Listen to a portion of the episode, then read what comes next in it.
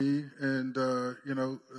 I and the elders, we just feel led of the Lord to make it known ahead of time. Some of your bills hasn't come in yet, but as they come in and they look to be overwhelming, they look to be more than what your budget can handle, just know that we're available to you and want to be here for you. So just don't hesitate. Don't feel like you're being a burden. You're not. So if the need arises, let me know, or my wife, Christy, let us know, and it would be our honor to bless you in the Lord. All right? Praise the Lord. Having said that, join me in a word of prayer, and we'll get into the word. Father God, we just thank you for another opportunity to come into the house of the Lord. Thank you that we have the freedom, we have the liberty, we have the awesome opportunity to worship you, Father God, every day. Not just on Sundays, but every day, Father God, we can do that even without fear of persecution.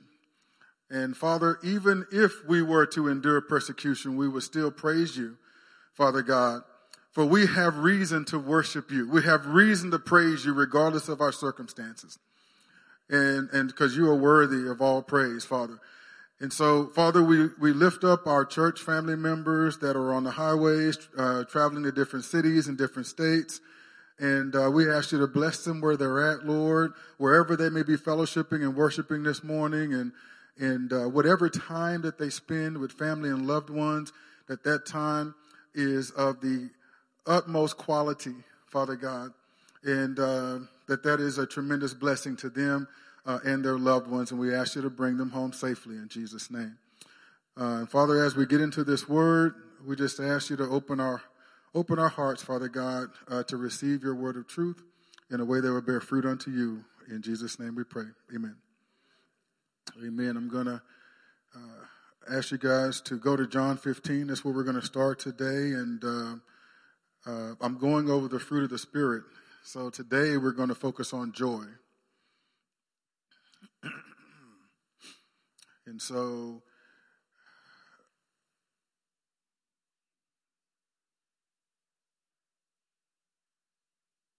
let's get to it. John 15, verses 9.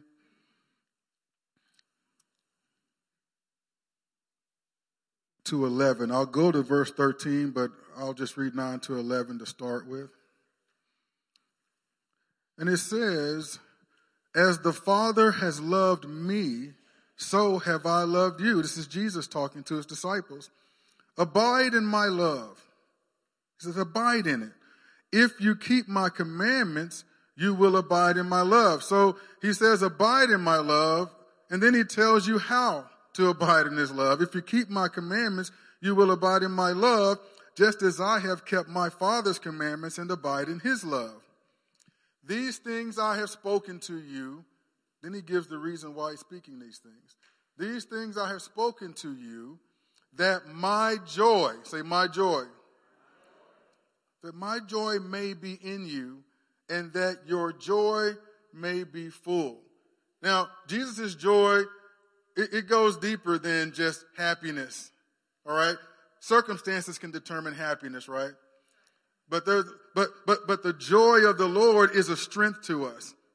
And we're going to get into it as we go on. But Jesus wants for us the joy, his joy, to be in us, and that his joy may be full or complete. I don't know about you, but I need the joy of the Lord from, in many days and many situations, don't you? It's the joy of the Lord that has carried me through some of the most challenging issues of my life.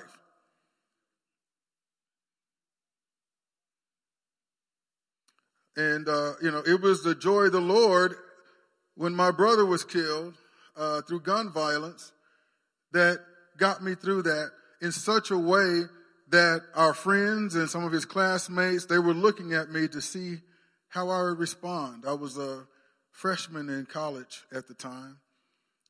And it was so moving. God was really doing a work in my heart during that time, and I just had to give it to the Lord. And I was feeling a lot of the same things the rest of the family was. And yet there was a peace over me that I cannot explain. And so much so that there were friends of ours, friends of the family, that marveled at how I was able to hold it together and conduct myself in that. And it ended up being a great witness to the Lord, and it provided opportunity for me to share that it was the Lord's doing that I was able. It wasn't me. It wasn't my strength. It was God that was carrying me emotionally in that situation. And so, and God would do the same for all of us in our toughest times in life. I hope you're hearing that. That may be an encouragement to you this morning. And he goes on to say in verse 12, this is my commandment, that you love one another. This message isn't about love, it's about joy, but there is a correlation here. Because that's a commandment, and he says, if you keep my commandments, your joy will be full. Okay? And so, this is my commandment, that you love one another as I have loved you. So, this isn't everybody's own personal definition of love. He has defined it. And he said, I want you to love one another as I have loved you. That's my commandment. If you want to be full of the joy of the Lord, then you're going to have to obey God in that. If we're not obeying God in this, then we'll find ourselves unable to really grasp a hold of and really abide in the joy of the Lord. Greater love has no one than this, that someone laid down his life for his friends. So like I said, when we fail to abide in Jesus' love, then we're failing to keep his commandments. And when we do that, we do not have the fullness of joy that he promises to those who abide in obedience to his commandment.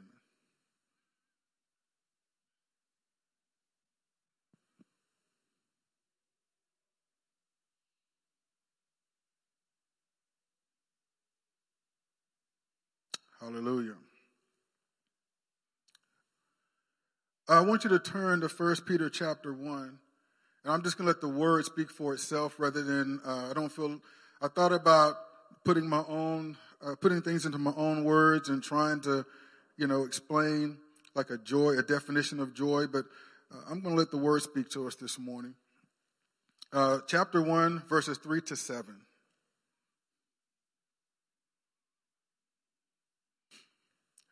And these are actually precursors to the main text that we're going to go to. I feel it's important to cover these first. But Peter starts off in verse 3 by saying, blessed be the God and Father of our Lord Jesus Christ.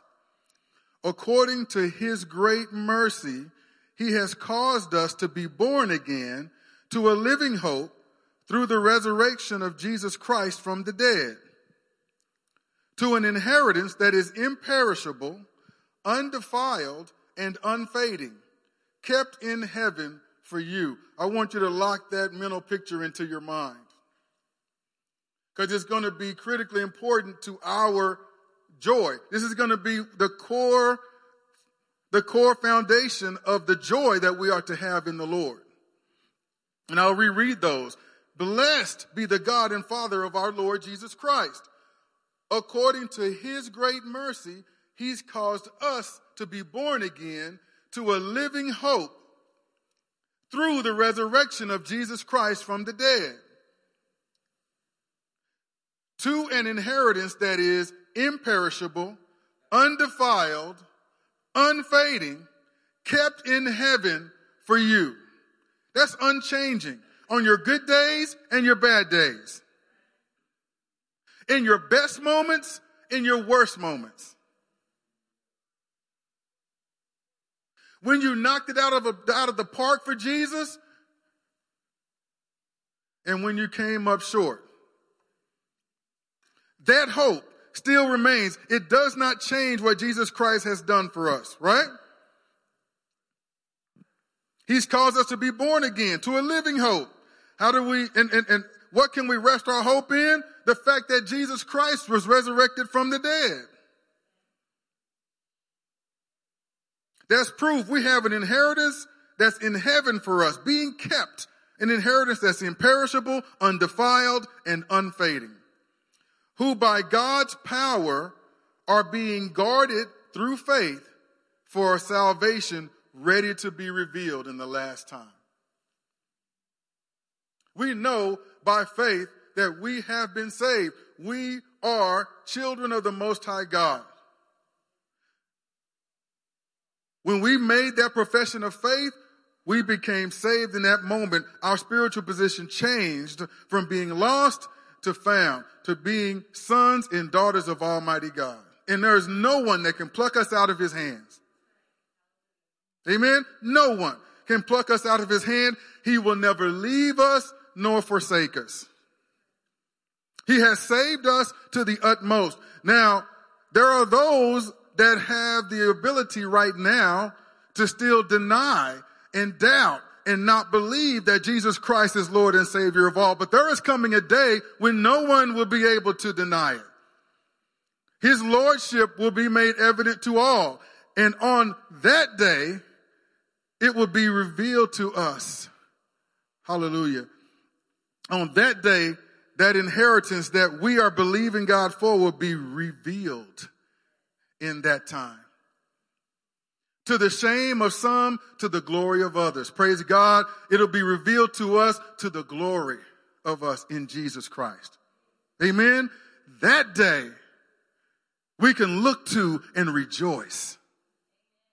That day is the reason for the joy that we have no matter the circumstances, right?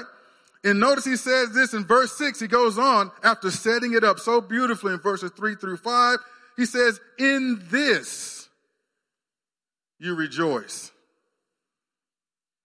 Though now for a little while, if necessary, you have been grieved by various trials. So he's talking to people who is being in the process of being grieved by trials.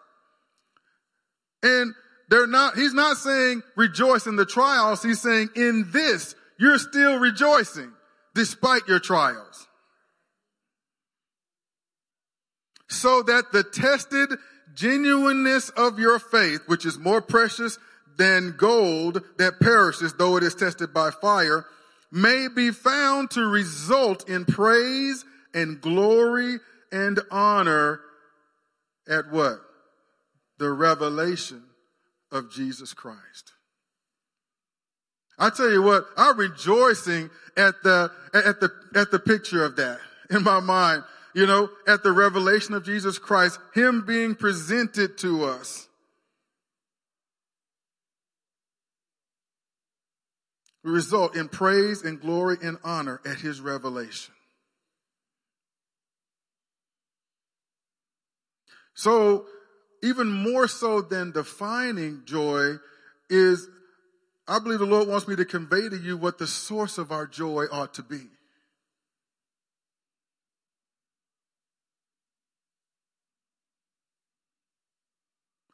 What does Scripture say about Jesus and he endured the cross? It says that for the joy that was set before him, he endured the cross. All right? That joy was you and I. That we might be able to be presented before him on that great day to his glory. That we are his bride without spot, without wrinkle, without blemish. We are the apple of his eye, and on that day we escape the judgment of God and we receive the salvation of God in its fullness. Amen? In that we should rejoice at all times and in all things. That's the reason that should sustain us, and we should be able to have joy no matter what we're facing. And I want to do an Old Testament example. This is way before Jesus came and died on the cross for us. But I want you to go to 1 Samuel chapter 1, and we're going to talk about Hannah.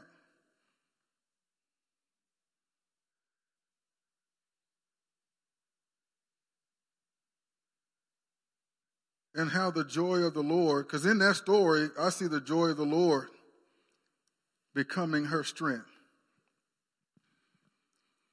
And I like to read the whole, just know if you're new here, if you haven't been here a lot, you know, I'm going to read a lot of scripture. Right?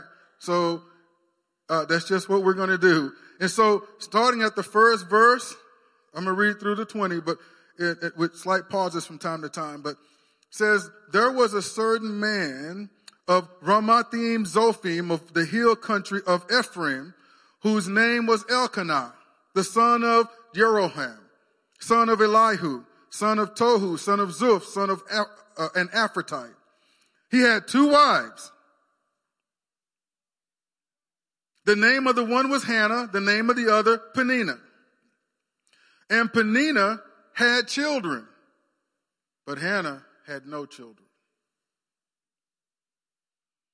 Now this man used to go up year by year from his city to worship and to sacrifice to the Lord of hosts at Shiloh. So we have a man of God here,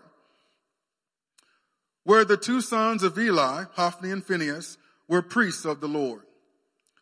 On the day when Elkanah sacrificed, he would give portions to Peninnah, his wife, and to all her sons and daughters. But to Hannah, he gave a double portion because he loved her, though the Lord had closed her womb. And I just want to tell you, back in the day in that culture, it was a shame and a disgrace for a woman to be barren and not be able to bear children.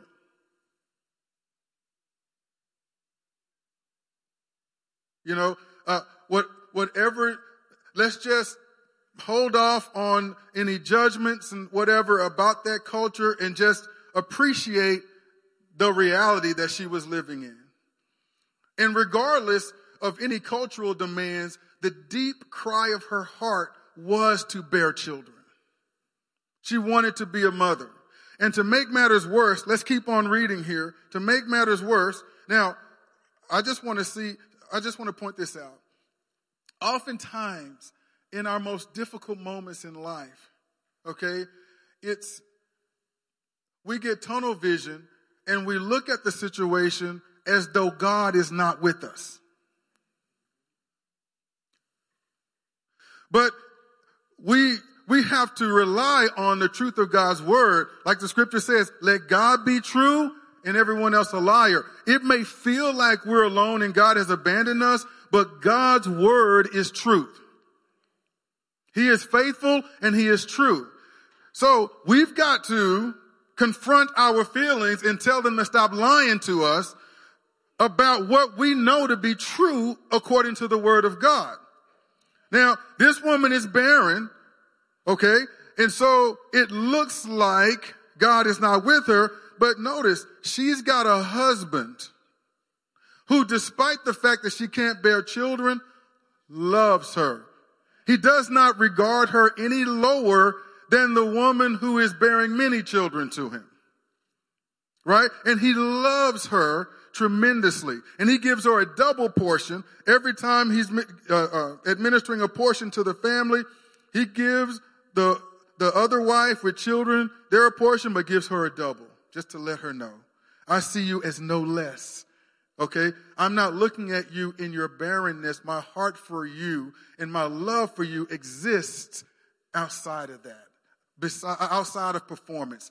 I love you.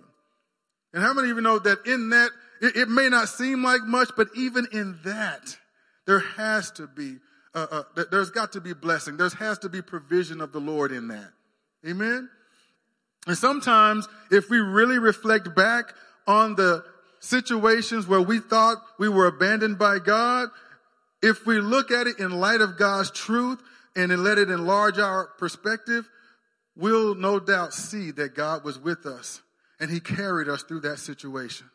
And there was something there in the midst of the mess, in the midst of the fire, in the midst of the trial that was a blessing to us, that helped us and strengthened us, that helped us endure that situation. And so let us remember the truth of God's word and let us confront the toxic thoughts that might enter our mind. Let not those toxic thoughts take root, and be uttered from our mouths, let the word of truth be uttered from our mouths, and we speak things in faith that pertain to God's word. And so at least she had that, a husband that held her in high regard and loved her tremendously. And he gave her a double portion because he loved her, though the Lord had closed her womb. So we know that she was barren. And on top of that, and her rival, that's the other wife, used to provoke her grievously to irritate her because the Lord had closed her womb.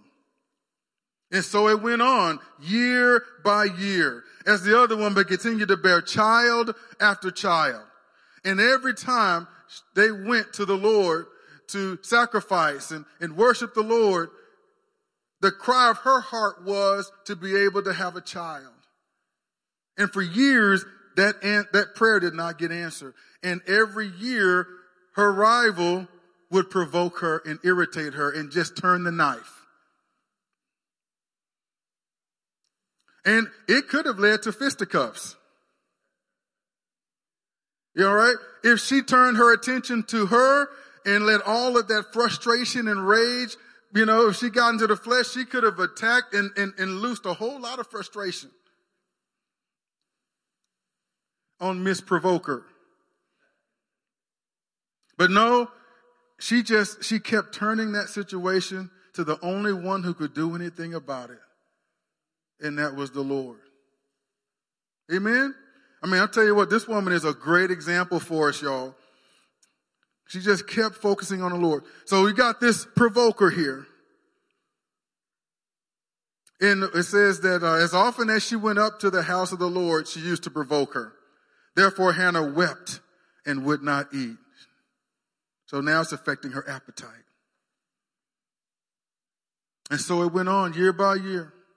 And Elkanah, her husband, said to her, Hannah, why do you weep? Sometimes we men, we can be pretty thick.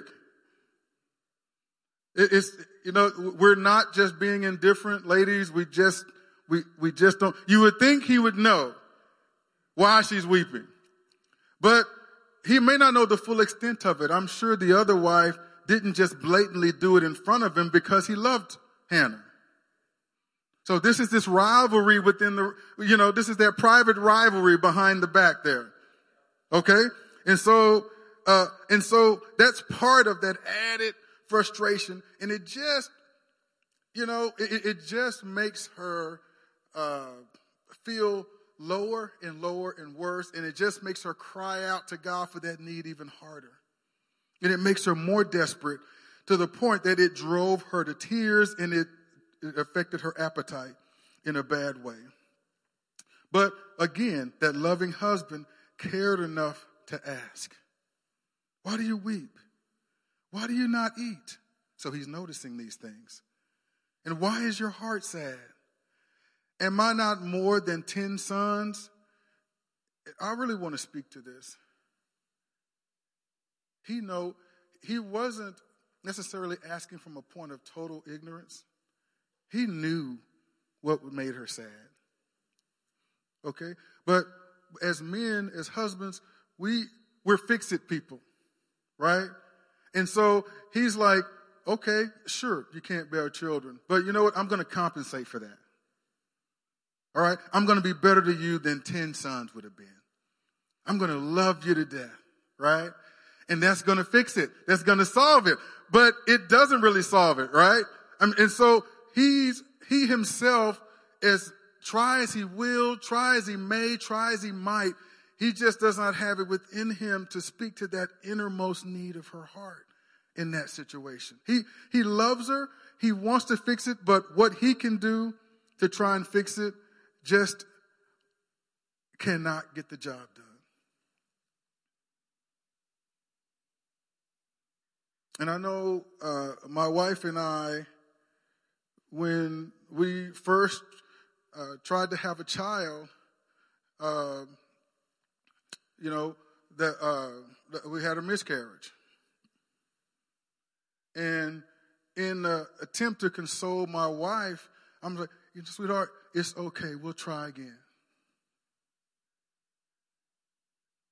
And I meant well, and it came from a heart of love, but my wife, and I can't say the exact words, but she basically said, but this, that doesn't address the loss of this one.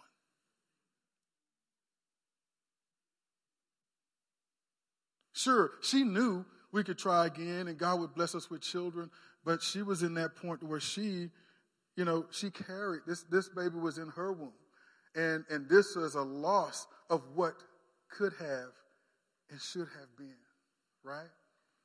And so as a husband, we come from different perspectives, and that different perspective at times can be a real blessing, but at times it can aggravate and be a detriment, despite our best intentions. But this isn't about him, this is about her. But this, what he's doing, what he has done, was an attempt to compensate. But it did nothing of the sort. And so, why is your heart sad? Am I not more to you than 10 sons? After they had eaten and drunk in Shiloh, Hannah rose. Now Eli the priest was sitting on the seat beside the doorpost of the temple of the Lord. They're in the house of the Lord. And she was deeply distressed and prayed to the Lord and wept bitterly. And she vowed a vow and said, O Lord of hosts, if you will indeed look on the affliction of your servant and remember me and not forget your servant, but will give to your servant a son, then I will give him to the Lord all the days of his life, and no razor shall touch his head. And as she continued praying before the Lord, Eli observed her mouth. Hannah was speaking in her heart. Only her lips moved, and her voice was not heard. Therefore Eli took her to be a drunken woman. And Eli said to her, How long will you go on being drunk? Put your wine away from you. But Hannah answered, No, my Lord, I am a woman troubled in spirit. I have drunk neither wine nor strong drink, but I have been pouring out my soul before the Lord. Do not regard your servant as a worthless woman, for all along I have been speaking out of my great anxiety and vexation. Then Eli answered, Go in peace, and the God of Israel grant your petition that you have made to him. And she said, Let your servant find favor in your eyes. Then the woman went her way and ate, and her face was no longer sad. Now notice, she has not gotten pregnant yet, has she? Okay? She's where she ought to be. She's in the house of the Lord, and she's doing what she's done for years without results. But she's kept hope alive, hasn't she? She has not stopped believing in her God, in the sufficiency of her God, in the provision of her God, in the love of her God, in her God's ability and willingness to intervene on her behalf and bless her as the only one who can. It needed divine intervention here. There was nothing that she could do in her own strength, nothing her husband can do in her own strength. This needed, either God was going to do it or it was not going to be done. I've been there. Either God was going to do it or it wasn't going to be done.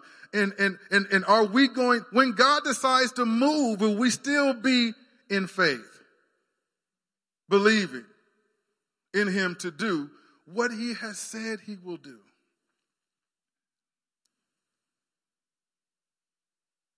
She was so desperate, so emotional, so persistent. She's praying. Not out loud. Her lips are moving. No voice is coming out. Eli observes her. Says, what is going on here? We've got a drunk woman praying in God's house. Or, I don't know, is that praying? I don't think he thought it was praying. I don't know what this drunk woman is doing, but I got to go and deal with this. How many of you know Eli did not happen upon that place in that moment by happenstance?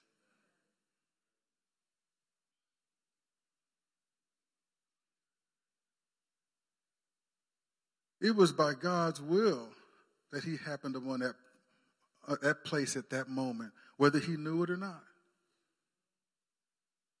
He misread the situation, but he still acted, even though he acted in his misunderstanding. And it led to an interaction.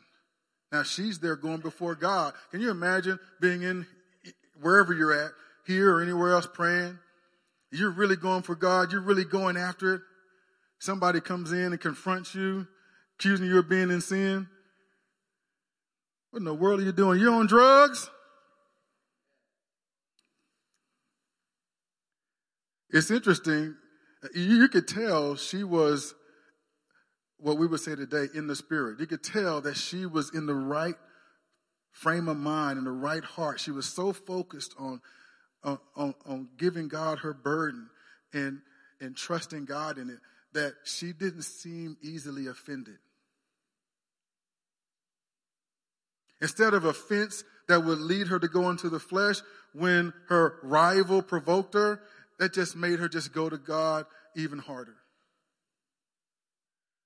When confronted by the man of God as though she were a drunken woman, she just humbly assured him that she was not what he thought her to be. She was not in the condition that it seemed to him. And she shared with him what was going on. She didn't even tell him specifically what the issue was.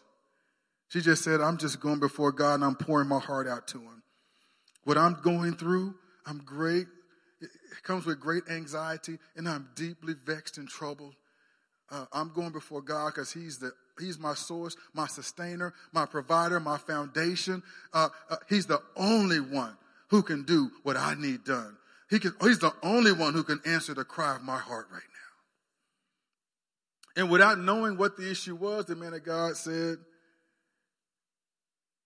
go in peace, and the God of Israel grant your petition. And notice, all she got was a word from the man of God. But she took that word as though it came from the mouth of God himself to her. Notice, that word changed everything. Her husband, although he tried his best through acts of kindness, acts of love, through words of comfort and affirmation, could not change her condition. She still couldn't eat.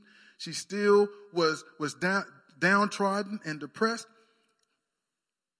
But the man of God said, go in peace, and the God of Israel grant your petition. And it says, she went her way and ate, and her face was no longer sad. There's something, I tell you what, when you get a word from God that speaks directly into your situation, that it becomes a breath of life that just changes everything, doesn't it?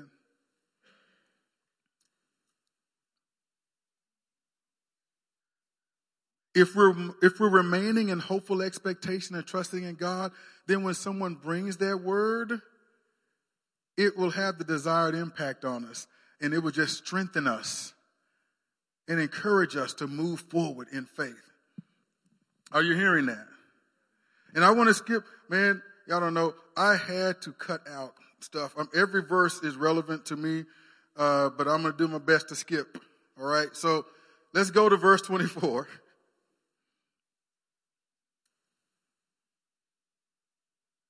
So, you know, they worshiped the next morning. They went home. You know, they knew each other, as it says in the Bible, and she ended up conceiving. This barren woman was able to conceive and bear a child. And remember, she vowed to the Lord that she would give him to the Lord all the days of his life, if he would bless her with the son. And so here we are in verse 24. And when she had weaned him, she took him up with her, along with a 3-year-old bull, an ephah of flour, and a skin of wine. And she brought him to the house of the Lord at Shiloh. And the child was young. Then they slaughtered the bull, and they brought the child to Eli. And she said, "O my Lord, as you live, my Lord, I am the woman who was standing here in your presence praying to the Lord. I'm that woman. You remember me? I'm the woman who was standing here praying. The one you thought was drunk? Yeah, I forgive you for that. But I am her. Remember what you said to me? And she said, look, see this boy right here? For this child I prayed, and the Lord granted me my petition that I made to him. Here he is, my little miracle. Many years coming. I spent a lot of days, a lot of years persisting in prayer with no answer. Still believing in the faithfulness of God. Still believing that I would rejoice one day if God heard me. Because I know that if he heard me, he will answer me. And I believe that I'm going to rejoice in the goodness of God one day. And she said, for this child I prayed, and the Lord has granted me my petition that I made to him. Therefore, I have lent him to the Lord. As long as he lives, he is lent to the Lord. And he worshiped the Lord there. You know, I don't know what you have had to persist in prayer for.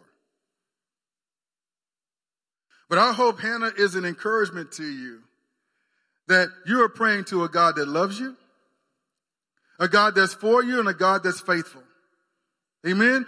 He hears your prayer. He knows your needs. He knows what you're going through.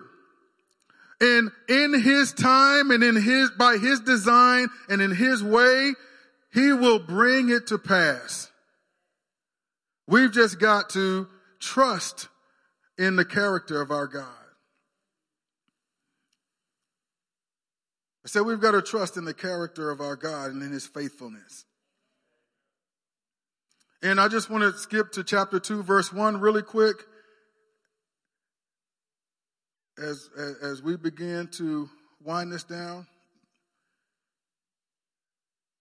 Hannah prayed. And I would encourage y'all to read her entire prayer. But I just want to focus on verse 1. I'll read it in ESV and the NIV. It says, and Hannah prayed and said, my heart exults in the Lord. Exults or rejoices. Okay? Exults in the Lord. My horn or strength is exalted in the Lord. My mouth derides my enemies because I rejoice in your salvation. Notice what she rejoices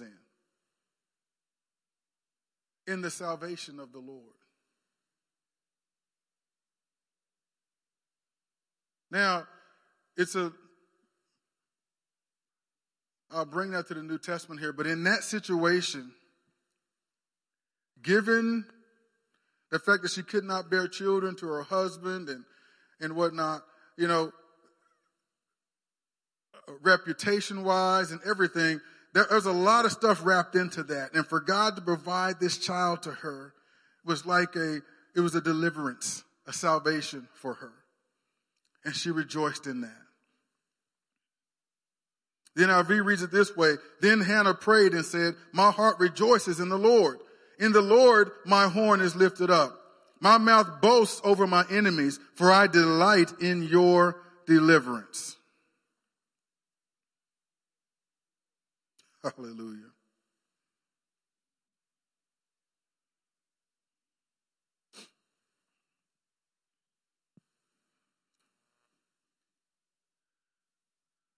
Like Hannah, I don't know how many years you've been in, what you've been believing for, what you're believing for. But I'm reminded of a saying that I heard as a young man where people tried to caution us about being too spiritual. And they would say, don't be so heavenly minded you're no earthly good. Right? But I'm going to flip that and say we need to be cautious not to be so earthly minded we're no heavenly good. You know, not to be so focused on what the condition of our society and what the political climate is and what laws are being passed and not passed and who's prospering and not prospering and who's able to do what and not do what. And our heads are spinning with so many things going on that we're not, in all that din, we're not able to hear what God is saying.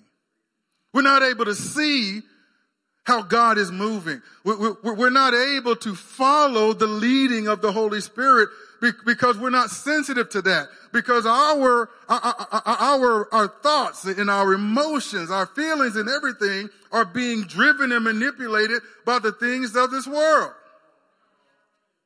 And at the same time that we're saying God can save to the utmost and that you can put your trust in him and he is almighty, he's all powerful, and he can do all things and that there's nothing impossible for him, we need to be careful that we're not acting contradictory to that.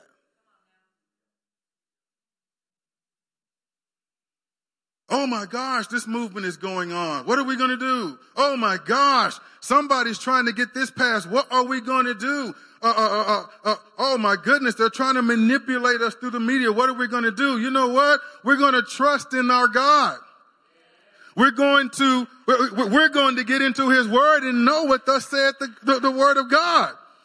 We're going to do what he told us to do, that we might be the lights in this generation that he called us to be. So we can be a city set on a hill, that we can be a light in the middle of the darkness, because that's what he's called us to be. All right? So we don't have to worry about what's happening, who's doing what, and all that. Let's not be in fear. Let's not say one thing and act another. Let's not say we are people of faith and act like people of fear.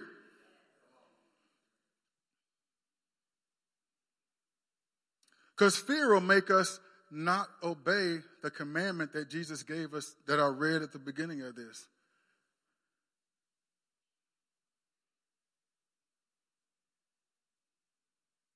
Which is to love one another as he loved us.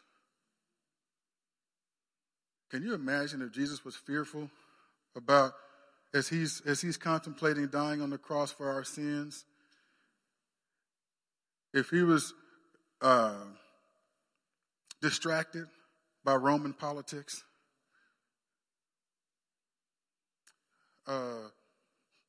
cancel cultures and whatever the culture was back then. All of that stuff was going on. There is no new sin under heaven. There's nothing new under heaven. Sin is sin. It's been that way since the fall. So a lot of the issues that are going on today were going on. They may have looked slightly different. Technology wasn't what it is today. There we go. Thank you, Lord. But it's still the same. And yet, Jesus stayed focused on kingdom matters. He stayed focused on the mission God gave him. And as a result, he was able to love the people who were railroading him to the cross.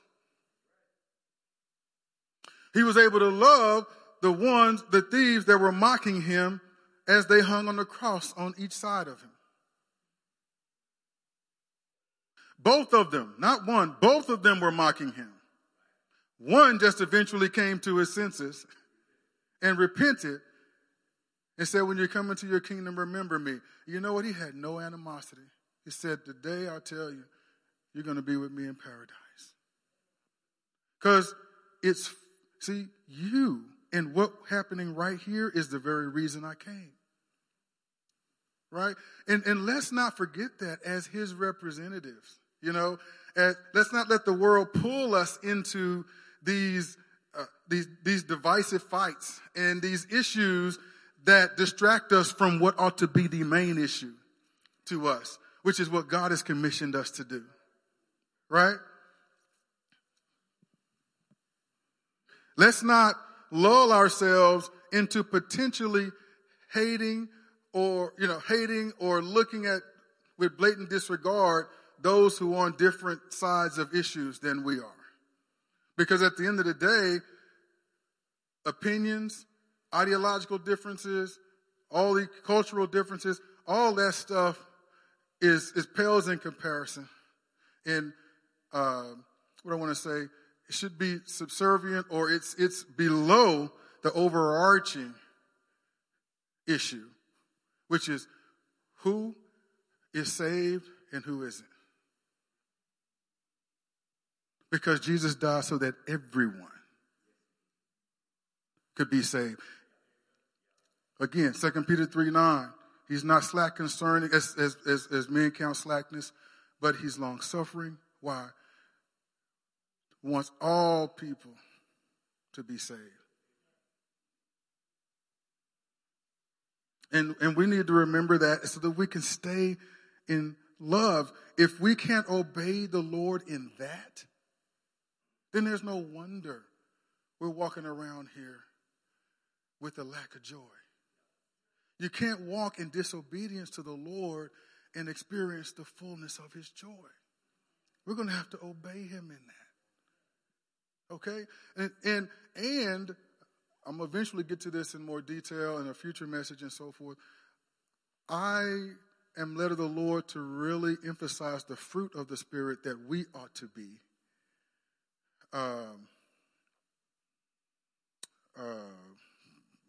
Producing, right? That we ought to be, we need to be so connected to Jesus that supply from Jesus just makes us bear fruit in him. Okay? But the Bible also instructs us and warns us, all right, to observe those people that are telling us different things and trying to manipulate us one way or another. We need to get to the point to where we are observing their fruit, to see if what they're doing and how they're conducting themselves be of the Lord. Are they producing the fruit of the kingdom? Are they producing the fruit of the Spirit? Or is what they're doing producing another kind of fruit? And we need to be aware of that, and we need to be, cognizant enough of it that we can make the choice that, I can see by the fruit of that is not of God. I can see that it's not producing people's hearts being convicted and coming to the Lord. It's not producing life. It's not producing love, peace, joy, perseverance, patience, all those things. It's not producing that. Faithfulness, steadfastness. It's not producing those things. What it's doing is it's producing animosity. It's producing self-righteousness.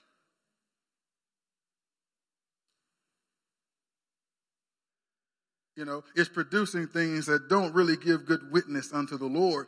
And so we can regulate ourselves and bring ourselves, mind, body, soul, spirit, bring ourselves into subjection and obedience to God in a way that will glorify him. Hannah had an opportunity to fight her own battles, to do things in her own, according to her own wisdom, her own way, and her own strength. She could have been distracted away from what she needed and wanted God to do in her life and fought these little battles and fires that would not have produced anything to the glory of God and what would have made things worse. But she kept turning to God, believing and hoping that he would eventually hear her. To persist in prayer for years in that, despite no results, still believing God. Just think of how persistent her faith had to be in God. And it's obvious she was not going to give up until God answered that prayer, or she was going to die trying. Whichever came first, death or God answered. That's what she was going to do. And I will close in Jude.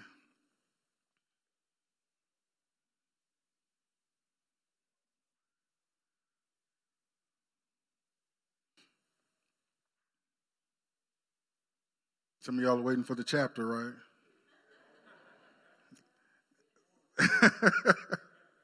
Jude, there's only one chapter, verses 24, 25. And I really hope that the story of Hannah inspires you. But it says, now to him who is able to keep you from stumbling and to present you blameless before the presence of his glory with what? Great joy. To the only God, our Savior, through Jesus Christ our Lord, be glory, majesty, dominion, and authority before all time and now and forever. So, I love that. A lot of times, we in America, we like being capable. We can do. We're doers. We can get it done. And a lot of times, we need to rein ourselves in and stop trying to do. And the one thing we need to do is go to God, right? And allow God to fight the battle. Instead of fighting the battle and asking God to bless what we decided to do, right? And so we need to give it to God. He is able to keep you from stumbling. When I kept trying to keep myself from stumbling, I couldn't help but stumble. I kept stumbling. It wasn't until I realized that I couldn't do it that I fully trusted him and allowed him to do what I personally was unable to do. And if we trust him that way, he's able to one day present you blameless before the presence of his glory with grace. And on that day, the joy is going to be so great. It's going to be inexpressible joy. But that day, which is surely coming, the day of the Lord will come.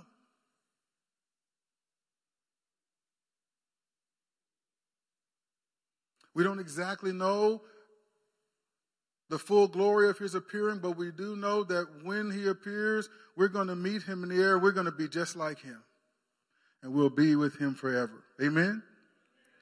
This flesh, this body of sin, it will be done away with, and we'll be transformed, and we'll be like him. And so shall we ever be with the Lord. Are you hearing that?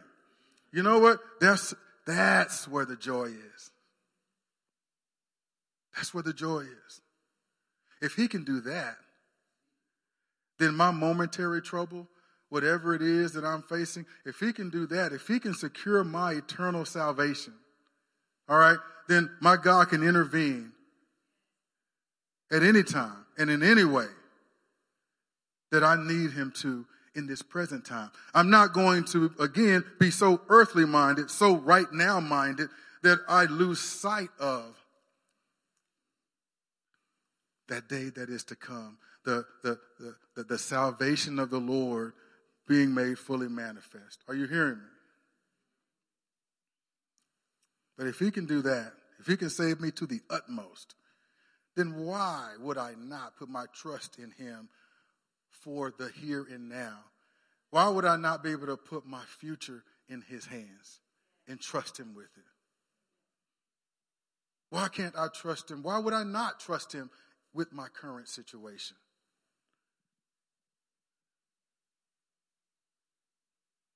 I'm going to ask you to stand.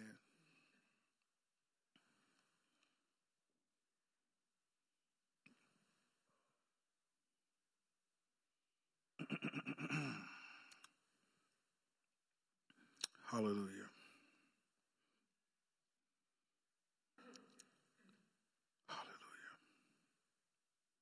Father, we just thank you so much for your word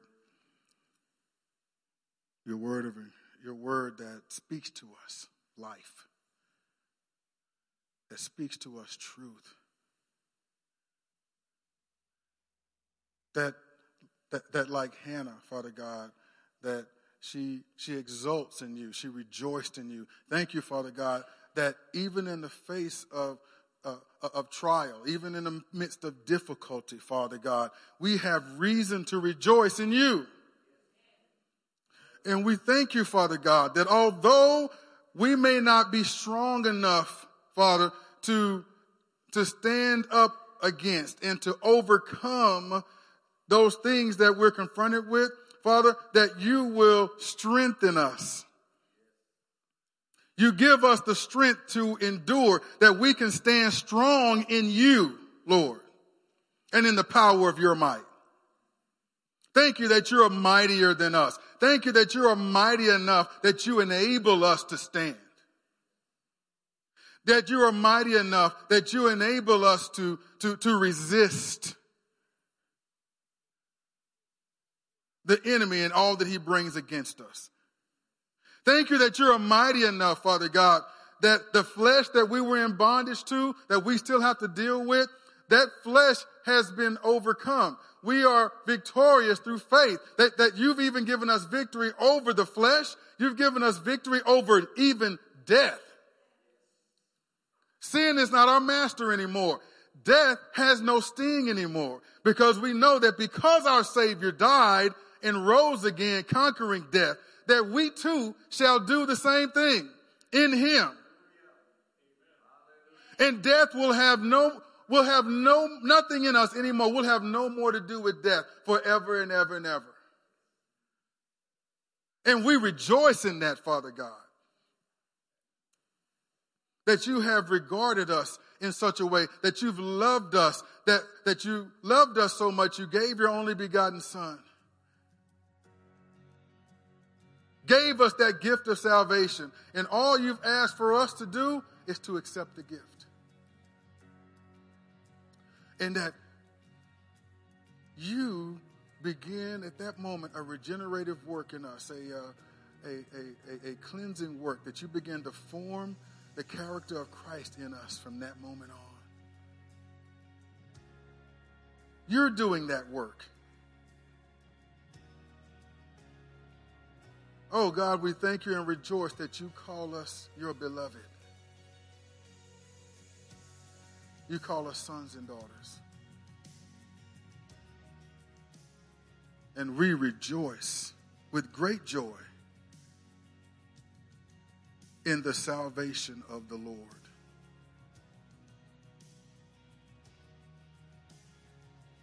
Father, I thank you that you have ministered to us in this way, Lord, today. And I rejoice, Father God, that it's been heard. And that it's going to set some people free. It's going to encourage some people. People are going to be able to trust in you more and realize, Father God, that you're faithful to them as you remind them that you've secured their salvation for eternity. It will strengthen them in their here and now to realize they can trust you. And like Hannah said, for this child I prayed, and the Lord heard me, and he answered me. Father God, I believe Samuel means asked of God. Some also say it means God hears. Either way, I asked God for this, and he heard me. I thank you, Father God, because I believe you're going to reveal yourself to your people who are here and listening, Father God, via Facebook Live, that they're going to have that testimony that Hannah said, for this I prayed. God heard me, and I'm rejoicing in him and what he's done for me. In Jesus' name we pray and thank you, Lord. Amen.